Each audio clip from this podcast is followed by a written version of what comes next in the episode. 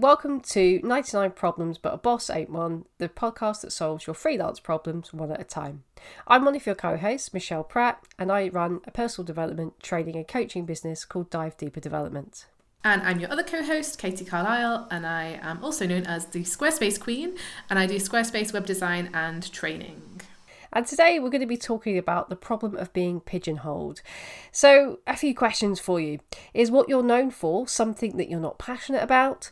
Have you become associated with a skill or a service but your heart just isn't in it anymore? And is there a difference between what pays and what you'd really like to be offering?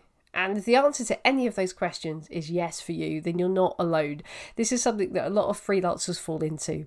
It's great to become known for being good at something, and it certainly flatters your ego, but how do we become associated with stuff that we really, really want to do?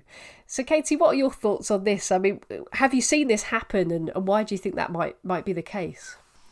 Well, I think when you first start freelancing, we're just so happy to take on work and to get some clients and income that actually you might take something that wasn't originally what you planned to do, but you might still do a good job of it, and so then that person recommends you for that service, and then you do another good job, and then that person recommends you for that service, and all of a sudden that's, you start to become known for the person who does that particular service well, rather than the thing that you were focusing on originally.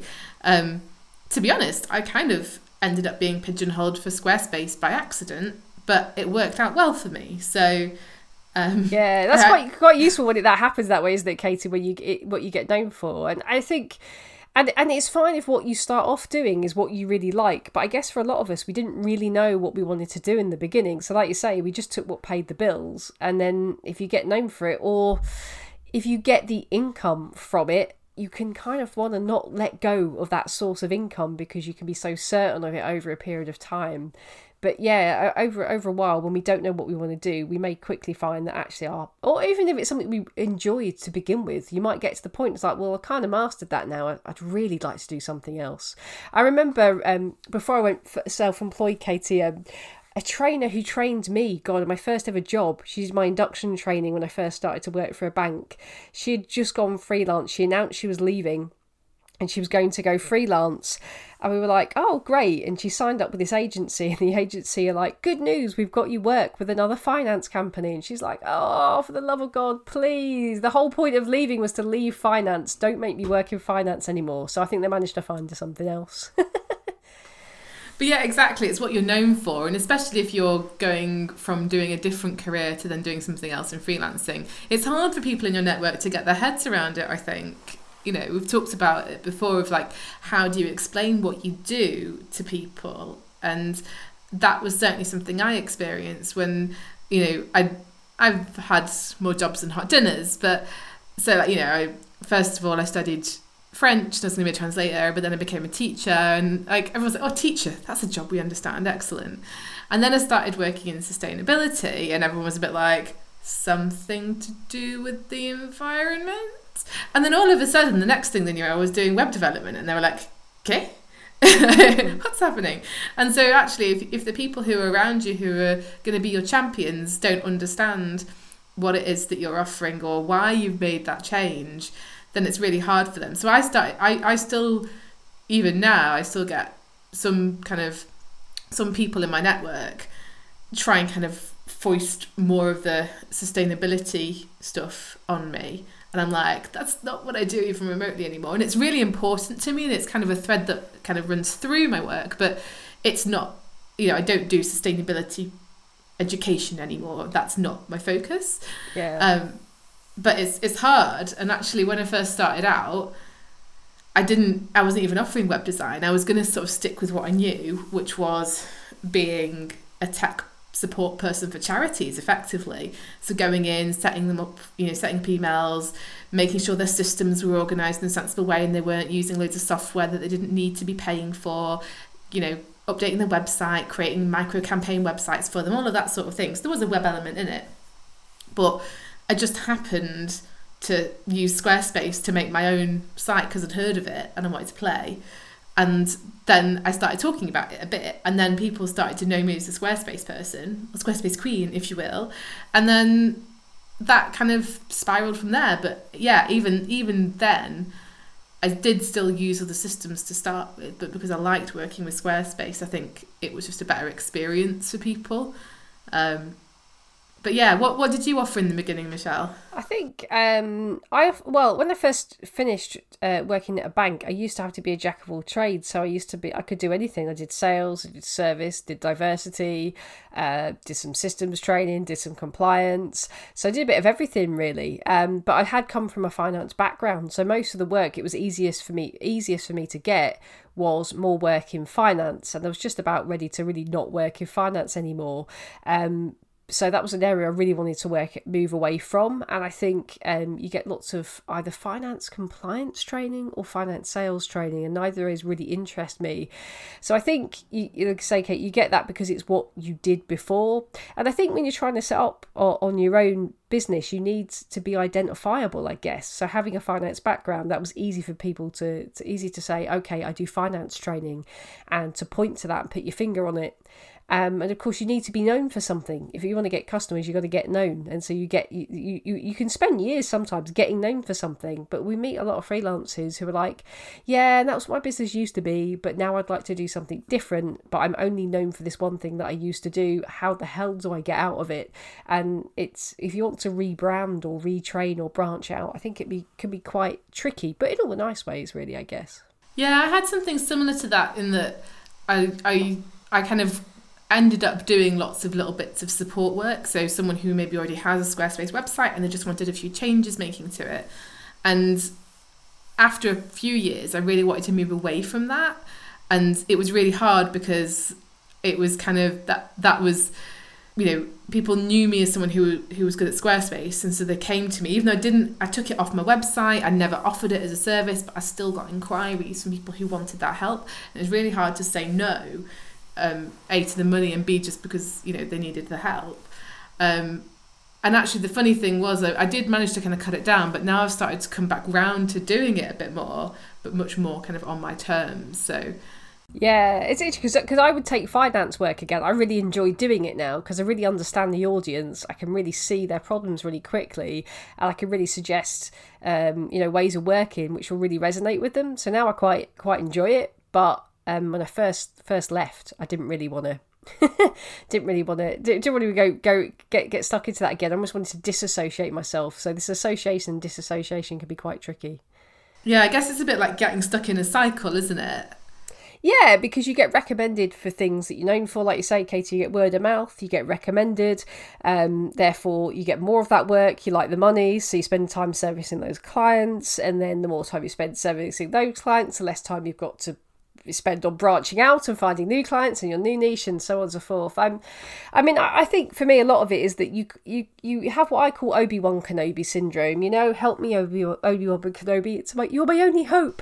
And I know for me, I think in the past I genuinely, it was a little bit of ego, because it's nice to be needed, it's nice to be wanted, and particularly when you're new, I think it gives you a bit of self-confidence when you might feel like an imposter. So when people reach out and say, help me Obi-Wan Kenobi, you're my only hope, or, oh, but you're really good at this, or, but I'm really stuck and no one else does it quite as well as you, whatever. I mean, you've had that with your, like you said, Katie, with your follow-up, you know, with the doing the updates to people's websites, as you were just describing there. People have done that on you for sure.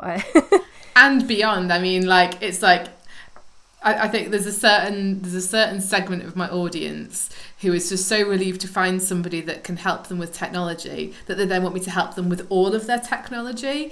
And so, like, I have fallen in the trap before where I've, you know, tried to fix somebody's emails and stuff, and I'm just like, no, that's not what I even do. Like that, I wasn't pigeonholed as email service, but I was pigeonholed as somebody who is like, you know, somebody who makes tech a bit less scary. And that is definitely something that then I have to push back on. You know, I get it quite a lot with clients where if they're using another service that is linked to, that then kind of gets linked into the website, then I have to be very clear at the start to say, look, my job here is the website, and I will add this thing to the website and make it look pretty on the website as much as I can. But it's your responsibility to manage this thing and set it up yourself. Like, I've never used this platform before, but I think there's an assumption that because I'm good with tech, that I automatically know how to use all the platforms. And actually, I probably could figure it out, but it's not what I want to spend my time doing. So it is tricky, like you say, if you get associated. I'm the same. I'm like, oh, I really want to help you, yeah. But actually, with the emails thing where I tried to help one of my clients with her emails, I ended up messing it up worse because I didn't really know what I was doing. And I said that to the start. I said, look, I don't really know what I'm doing. She was like, no, but you'll be fine. And then it wasn't fine. And I was like, and she wasn't mad at me because I'd said to her I didn't know what I was doing. But I think now I just have to be much stronger and say to people, like, this is not something that I have enough experience in to do a good job for you, and I wouldn't want to do. But the problem is it often ends up being them that are going to do it otherwise, and they're like, well, you're going to do a better job than me. And so it is still really hard. It is a conversation I've had twice this week with two different clients already about going beyond the scope of just the website stuff and helping with other things, and I just have to push back on it. Yeah, it is. It's so tempting for the ego, for the sob story, for the money. It's really tricky. So I think I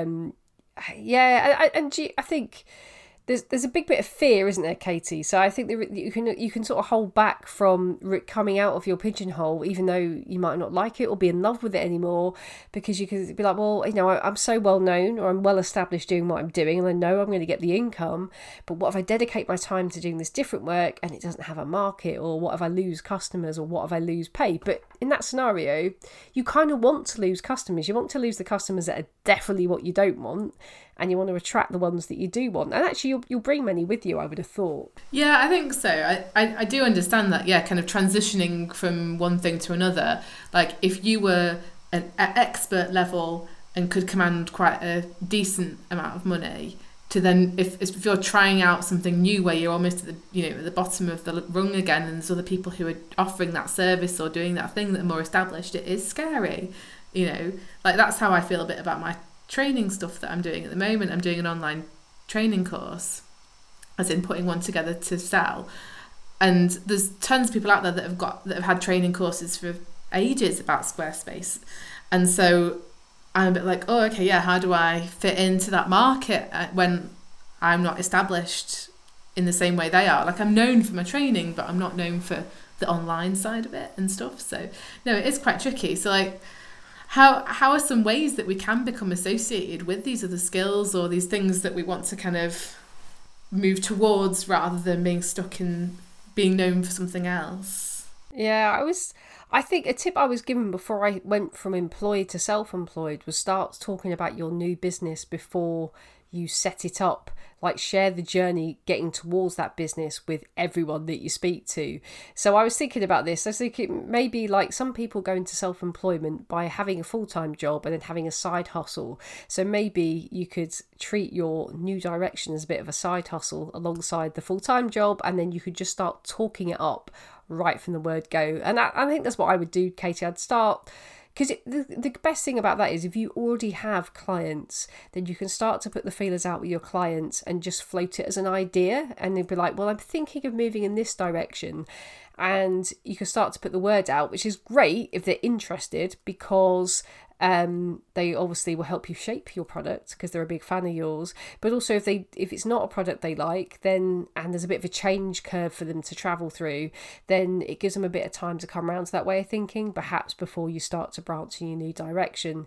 And if you start to tell your friends and family, they'll start talking about what you're talking about too. So you've got a real opportunity to start talking it up before you make the change. That'd be one of my tips, I think. But definitely get the associations between you and the new skill out and about if you can. And I think as well, there's probably a reason why you're deciding to move away from what you were doing before and move towards this other new business idea or this new offering. And so you've probably already had some conversations with people that have led you to believe that this is something that you could do as a viable business. So if you've already if you've already got people who are potentially interested, then just make sure that you're kind of leveraging that, and if you can kind of trial what you're doing with those people who've expressed an interest in it, then you can then hit the ground running when you kind of fully launch it, because you'll have that kind of portfolio or the experience or the testimonials that then kind of show people what you're doing. And I don't think you have to throw the baby out with the bathwater. So you don't have to have it, you know, to say like, right, okay, on this date, my previous business is then dead to me and I'm doing this new thing. It's a bit like you said, Michelle, like treat it like a side hustle. But you could just have them both kind of going in parallel and just see which one, you know, test the water with the other one, but have the security of that previous business. I wouldn't say it necessarily would work like that every time, because it might, having the security of your previous business or your previous offerings might stop you from being as brave as you need to be with the new one, but it'll depend on your situation. But I think that's a way that you can do it, is actually have them, especially if they're complementing each other, have them kind of running in parallel. So I know somebody who I've done some training with, and she's kind of a photographer by trade. She came to me because she started wanting to offer web design, because quite a lot of the people that she was doing photography work for were wanting the photography for a new business they were setting up, and so a website goes hand in hand for that. So I've been helping her learn Squarespace and create Squarespace websites for her clients, and so she's sort of doing that. But then the photography work, because of the COVID stuff, has dried up, and she's not quite established enough with the website work to make that into her kind of full business income yet. And so now she's also starting a VA business on the side of that, because that's something that also works well with the web design, so it can kind of feed into it. So actually, all the three things, whilst they are different, and she's known more for the photography side of it, she can kind of cross-pollinate them, and she can, you know, you don't have to say like, okay, this is my photography, you know, if you're on social media, this is the photography, I don't talk about anything else. You know, the photography can link to the web stuff, and the web stuff can link to the VA stuff, and vice versa, and get it all round there. So I think, you know, use what you've got, use the networks you've built up. And actually, even if your target audience isn't necessarily your existing audience, your existing audience probably still have an affinity with you, and they've probably still, you know, if they're following you on social media, if they're getting your newsletters, there's obviously something about you that they enjoy hearing from. And it might be the very specific content, but it might just be that they really want to support you and kind of champion you. So you can always reach out to them and say, look, this is my new business venture.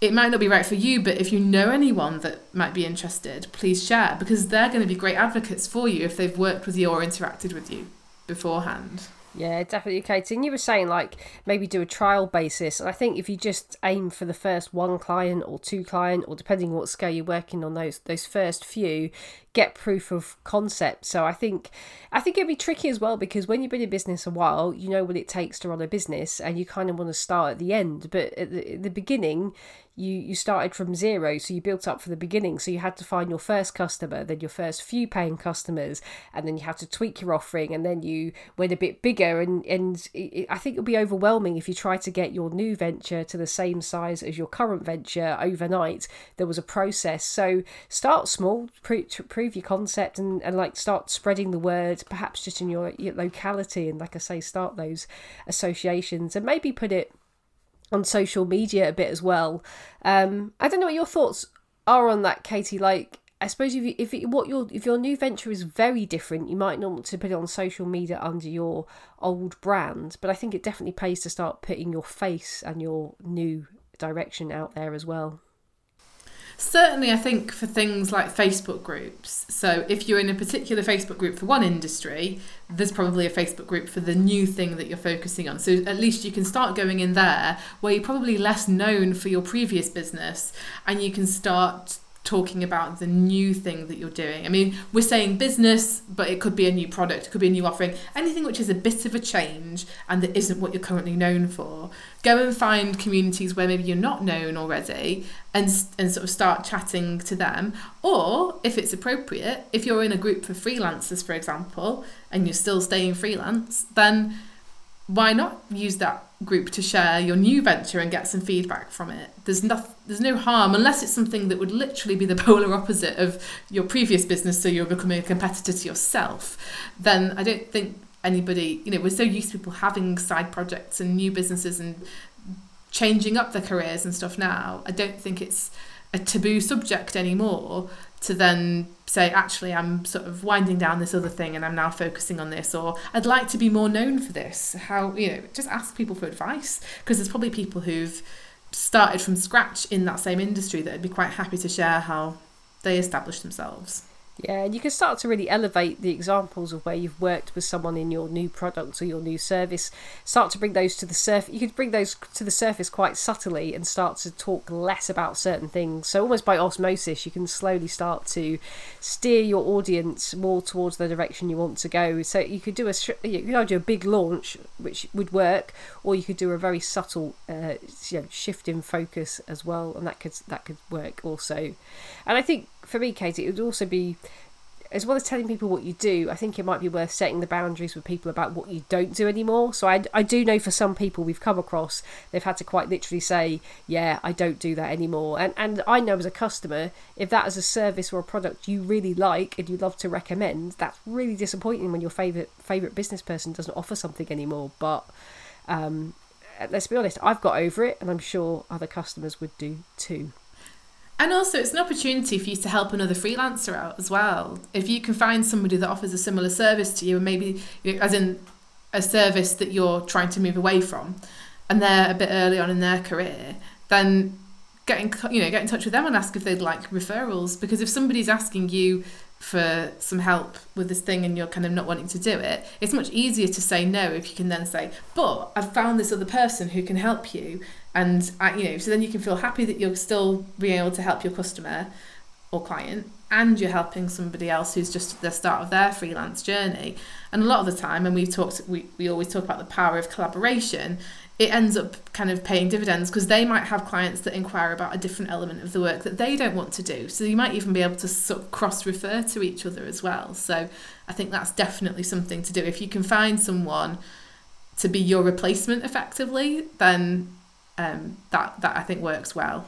Yeah, and you start to slowly jettison off the jobs that you don't want to do. So it is quite scary to lose the income, but you've got to create space. And I think we say you can also do it as a bit of a side hustle, but you do have to create space. And if you're being pulled into too many different directions, it can split your focus, it can split your energy, and split your time. So I think it is worth definitely starting to say no to the stuff that you absolutely don't like, that drains you, that you find laborious, and then that should help you create a bit of space for the stuff that you do like. And I suppose that's a bold move, but I think even just saying no to the clients or the jobs which really don't make your heart sing, I think we've mentioned this before, Katie, there's an opportunity cost, isn't there? For every minute or every hour you spend on the old stuff, 100% is an hour you can't spend chasing what you really want and really love. So it's hard to balance in the reality of it, but it is what needs to be done, I think. And I mean, I suppose the nuclear option is just to totally rebrand.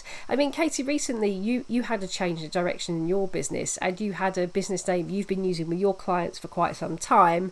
And then recently you kind of, I don't know, almost tempted to say niched it, but you picked a particular direction. And like you say, we've talked about some of the stuff that you don't do anymore. I mean, were you scared of losing your brand or losing that loyalty, I suppose?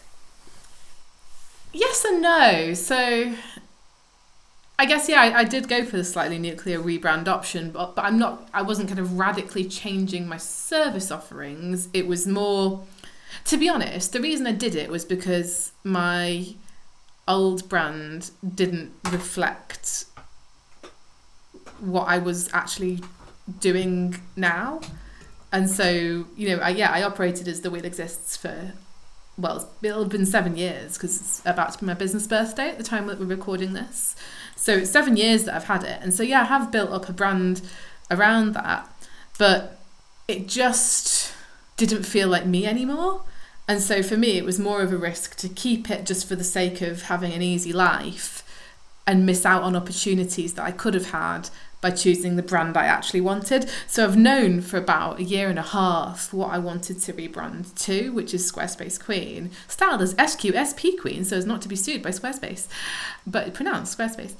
And so, yeah, I kind of knew a really long time ago that I wanted to rebrand to that, because it's what everyone called me. And so I kind of was like, literally the people are telling me what my name is, and I am. And then it became confusing, because I was like, the Wheel Exists, Squarespace Queen. And I'd always describe myself as that, but then it just became this weirdly like clashing elements in the brand.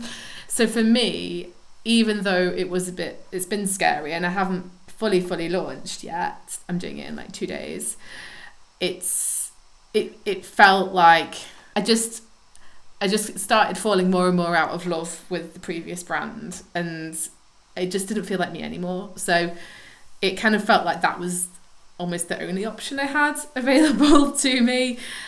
I have no idea if this is the right way or not. But I've been talking about the new brand for about 6 months. So I've got two parallel websites at the moment. So I've got the old one and I've got the new one. And I've started to do some marketing, but in quite a subtle way, like on Instagram and stuff for the new one. And I've started switching over some of the things to the new brand, but I've still got a lot that still the Wheel Exists. And I think, to be honest, it's probably going to take me another year to fully cast off that, because I get people contacting me. It probably could take even more than that. You know, I get people contacting me that I haven't heard from in 3 years, and that's the brand that I'm known as. So I'm going to keep it alive, but sort of start kind of winding it down much more as of this month. One of the things I'm doing as part of my launch of the new brand is actually sending out a survey to my audience. So that's going to go to anyone in my newsletter, anyone who's following me on social media, and basically just ask them a bit about how they first came across me and what content they want from me, and you know, how they want it and how frequently they want it, that sort of thing, which is going to then inform how I talk about things and how much focus I put on Squarespace versus talking about my life as a freelancer and things like that.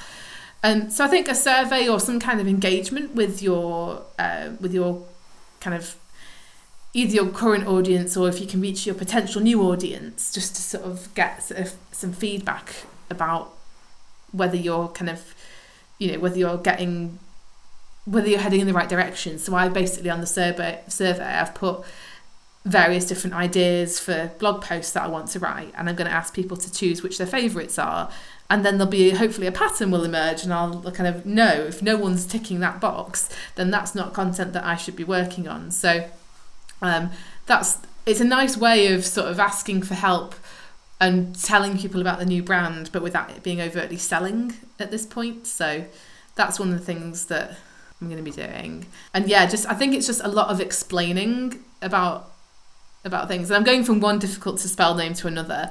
And I did think about it, but I've been too wedded to this name for too long now, so I can't not be Squarespace Queen. So yeah, it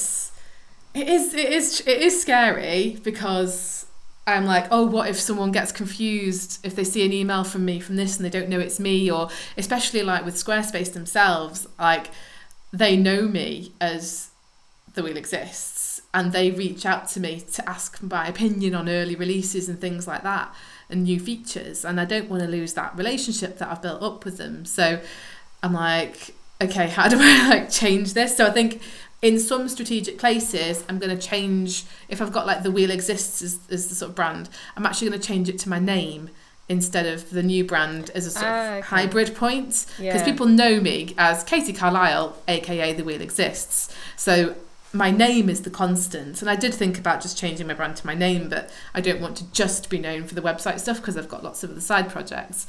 And so that's the thing that I'm doing, is kind of, If I feel like it would be too confusing to just go from the Wheel Exists to Squarespace Queen, I'm sort of, in certain places, I'm just putting my name, because then I think people will remember that. And then I'm putting if there's ever an option to put a little tagline or something, then I'm doing that. So yeah, I'll kind of report back as to how it's gone once we're maybe 6 months down the line. That can be another podcast episode that we do. Yeah, but I like that idea of using your name in the interim, and I think that's a good point, because I think, like you say, you are the brand. However you are positioning, whatever skill, whatever service, however you're describing it, the constant is you. So I think drawing on your name in the meantime as an interim is really good.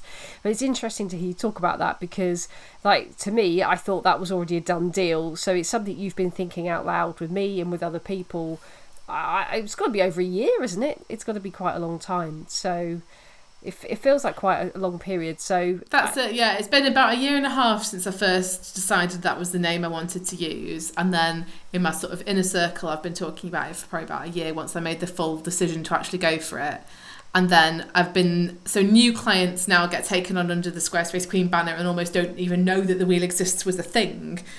It's a bit logistically difficult with how I've got it set up with my email and stuff, but it just about works. It kind of holds itself together.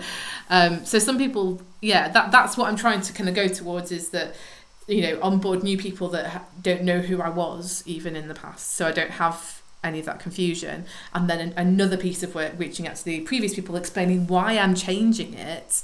And yeah, what the difference is to them, if anything. And, you know, a bit of work with old clients that I still do work for every so often to be like, this is going to be exactly the same experience to you, it's just a new name. So, yeah. So for you, one thing actually, sorry. Go on. I was just going to say one thing just from a really practical perspective is if you're going to change business names, if you are changing direction and you are kind of doing a rebrand, if you've got any bigger companies that you work for and you want them to, and you want to invoice them from your new brand, make sure you give them a heads up quite early on, because that takes a long time for them to change. Like I work with universities and I've done a bit of work through the NHS and stuff, and like anything big like that, to get your name changed on their system is kind of almost impossible. So like either be willing to still kind of do that work under the old brand, even if it's the new service, or you know, get in touch with them really early on and start the ball rolling for the new business name, because it might take a while. Yeah, that's a good tip, Katie. I think it's really good sort of description of kind of what goes into that thought process, but also just how long you've been talking about that for, and actually how the activity has ramped up over a period of time, going back to talking about it very early on, which I say, if you want to, and what occurs to me is that you made those associations between you and what you want to be known for months, maybe a year ago. And I think just bit by bit, when you talk about these things and use that new kind of messaging, then I guess other people start to use that new messaging about you too. And yeah, it just gets you to that point a little bit quicker. But we see this a lot with freelancers. We've got lots of freelance friends who have some, well, obviously very multi-talented, very skilled people, and sometimes we see them kind of want to drift away from what they've done or branch out into other skills areas that they've got as well. And it's, I quite enjoy hearing it. I quite enjoy hearing what other really cool stuff they're capable of doing. So sometimes it is just volunteering that information as a starting point. Yeah, and I think the other thing is, if you want to kind of add to your services but without taking anything away, that's a kind of another element of doing it. So like one of our freelance friends, Anna, she started off as a conceptual photographer, and she does these really cool kind of like portraits, arty portraits. And originally she wanted to do like book cover photography, which, you know, we've talked about niching in the past. You know, it was extremely niche, but she struggled to find enough of a market for that niche. And then she had this like secret illustration talent that none of us knew about. And then like we saw this kind of hidden Instagram account that she had where she does these amazing illustrations. So we were like, you should be like offering that if you want to. So she started offering that a bit as well as an option. And then she's gone and done a graphic design course. And so she's got loads of graphic design skills now as well, like more to do with branding and logos and that side of thing. And so we actually, for her, it's kind of actually, it's sort of, she's, you know, she's known to some people as a photographer, and she's known maybe to some people as an illustrator, but it's actually letting people know the whole package is available. So one of the things she's working on at the moment is like, yeah, how to kind of put herself across. I think she says visual content specialist, I think she was saying. I like that. Because it's kind of something which, because I wouldn't know what visual content specialist is, but in the context, she then says, you know, photographer, illustrator, graphic designer. And I'm like, oh, okay, yeah, actually that makes sense. And now I understand what it means by that term. Yeah, and I quite like it, because it's not wedded to one medium either. Like, I'm not an expert, so I wouldn't know whether photography would be better or illustration, but actually... Yeah. Yeah. And so I think that's her challenge that she's having at the moment, is how to get herself known for the graphic design, which is the most recent thing that she's doing, and but still kind of leverage the stuff that she's known a bit more for in the past. So I think that's another option, is if you can, you don't have to, if you're doing a new thing, you don't necessarily have to completely go to the old thing. They might sit side by side, or they might be totally different. I mean, I've had that question asked of me before, is if, you know, because we all want to be frugal and save money, and it makes sense, it's that temptation. If you've got a business already and you're paying for the website and you're paying for the email and you're wanting to offer a kind of completely different service, it's really tempting to just be like, oh, well, I've already got a website, I'll just put it on there instead. And so I do get people quite often are saying, you know, do I need separate websites, or do I need one website and just kind of, you know, have a different page? I think it does depend on the scenario, but I think it's quite hard, especially if it's different brand names, to keep that brand consistency and to not get people, you know, not to make people feel confused. And so I think, you know, if you are wanting to take your new venture seriously, at some point you might have to forge a separate identity with it and create a separate web presence, because otherwise your audience might get really confused if they go to your website and find that, you know, maybe they...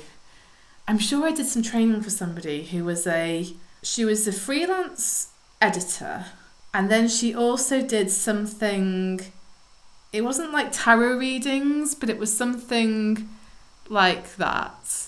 And it was on the same website. And I was sort of saying, like, if you are going to do that, you need to be really clear at explaining why these two things are in the same place and kind of link it back to you, and find, even if it's shoehorned, find a common thread that ties them together. And it might be your beliefs, your values, your mindset, yeah, but you are the common thread, yeah. Exactly, yeah, so it might be something, like it could be... So for me, for a while, I talk a lot about productivity and time management and habits and stuff like that. And so... for a while I had this sort of slightly separate bit of my website that was about speaking, and all the speaking I do is pretty much around that subject. And freelance life and stuff, it's not around websites that most of my speaking gigs have been.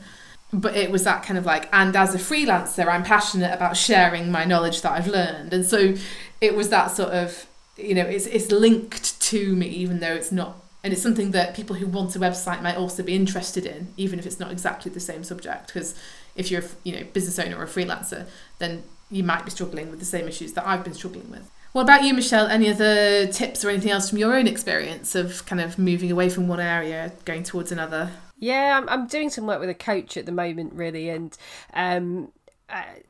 so I'm sort of doing this a little bit myself, thinking about what are the things I probably want to emphasise. For me, it's not a radical shift. It's more sort of gravitating more to just a bit more focus on some of the things that I like doing, and actually...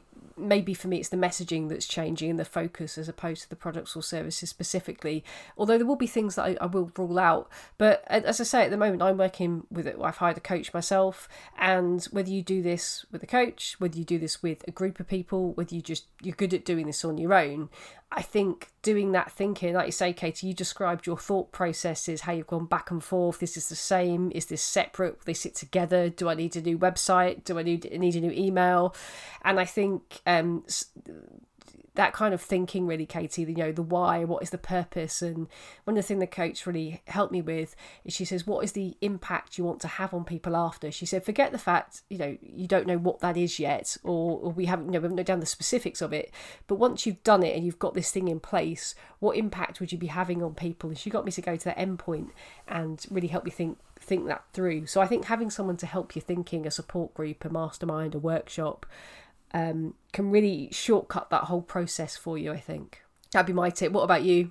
I think for me, it would be just, if we're going to say like, yeah, kind of one tip to rule them all, I think it would just be like talking about it to two people, like, you know, not necessarily like once you've got to the point where you're clear on it yourself, then just start talking about the new thing to people and start getting the word out there. Because things like, you know, how you do your kind of, I'm going to air quote now, elevator pitch, you know, how you introduce yourself. If you remember when you first started your previous business or your previous offering, it takes a while to get that right. So the sooner you can start trying out different ways of explaining what you do and see what resonates with people before you kind of hard launch it, I think the better. So that'd be my tip. Yeah, I was speaking to a coaching client the other day, and actually, you know, when we started, she was like, well, I've got this thing over here and I've got this part over here, and I think that's it. It's no good. They've got to be separate. They're just very separate. And by the time we finished talking, we actually realised they're really, really related, and she gets to integrate, and she gets to you know, just, and the integration came around to her. At the end of the day, they're just very cool things to her. So it's easy to make assumptions about those things. Like you say, Katie, the more you talk about it, other people might give you some feedback that just really, you know, they can hear things about that which you can't hear, which I think really helps. That's a good tip. Yeah, and that is so true, actually. You know, I was saying about you might need to separate it, but actually, yeah, right, you might need to bring some things together. That could be another thing that you do if you want to kind of avoid being known for just one thing, then bring them together so that people can then immediately see that you do both. So yeah, that is a really good point. Yeah, my niece wants to be a scientist ballerina, so good luck to her for bringing those together in future. Amazing, I love it. I would visit that website. Well, that's all we've got time for on this episode, but as usual, if there's any problems that you would like us to help with, we're on Twitter at 99problemscast, that's number 99 problems and then cast as in podcast. And of course, if you want to keep up to date with all of our future episodes, make sure you subscribe wherever you listen to podcasts, and we'll see you next time for another episode of 99 Problems But a Boss Ain't One.